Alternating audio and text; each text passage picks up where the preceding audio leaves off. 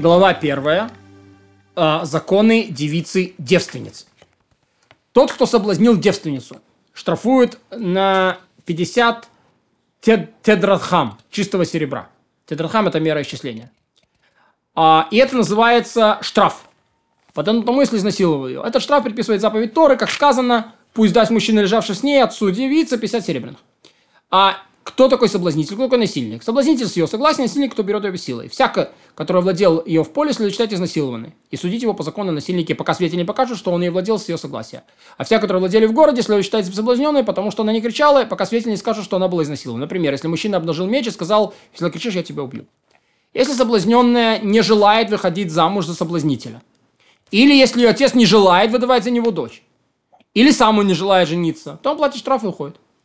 Его не принуждают жениться. Если же они того желают, и он женился, то штрафа не платит и пишет ей ктубу, как остальным девственницам. Однако, если изнасилованная или ее отец не хотят, чтобы она выходила замуж за насильника, то они имеют на это право, он платит штраф и уходит. Если она отец хотят, а он не хочет, его принуждают на ней жениться и платит штраф. Как сказано, и будет она ему женой. То есть, появляешь заповедь, даже если она хрома или слепая, или покрыта паршой, и ей принуждает жениться. И он по своей воле никогда не сможет с ней развестись. Как сказано, не сможет он развестись с ней до конца во все дни свои, и это запрещающая заповедь. Нету изнасилования ктубы, потому что мудрецы установили ктубу для жен.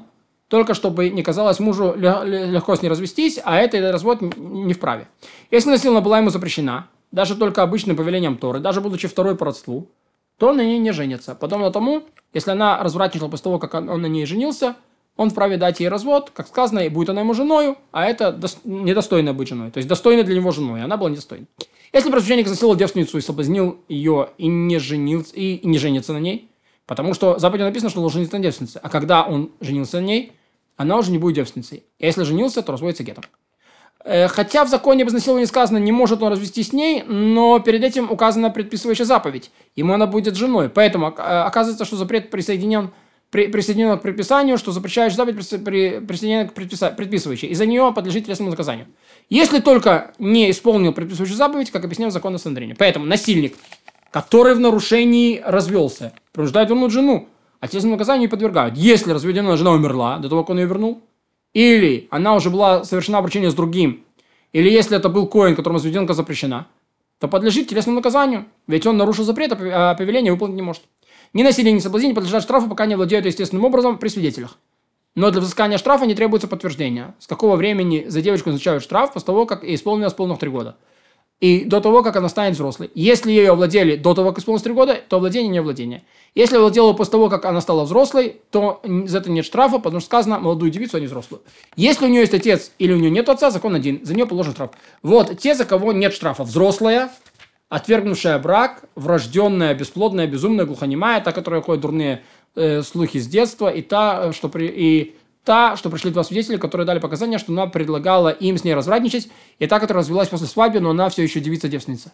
Но та, которая получила развод после обручения, если ее изнасиловали, то за нее положен штраф, если соблазнитель, а если соблазнитель, то нет штрафа. Есть штраф за прошедшую гиюр, пленную освобожденную рабыню, если прошло гиюр, а, а ее выкупили из плена, или она получила вольную, когда ей было 3 года или меньше. И если ей было 3 года один день, когда она прошла гиюр, или ее выкупили, освободили, то за них нет штрафа, ибо владение им, овладение, э, овладение ими, овладение считается, что ими уже овладели. Если ответственность запрещена насильнику или соблазнителю, если запрет за тех, которые положено отсечение души карет, например, на его сестра тетка не да, подобное тому, как или запрещена ему обычным запретом. И если его предупредили, то его подвергают телесному наказанию, и он штраф не платит, потому что не бывает, чтобы человек и подлежал телесному наказанию и платил штраф.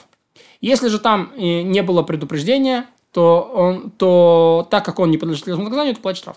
Если она была из запрещенных повелительных заповедей, или вторая, подобная ей, которые запрещены постановлением мудрецов, то предупредили его или не предупредили, по-любому платит штраф, потому что за них нет телесного наказания.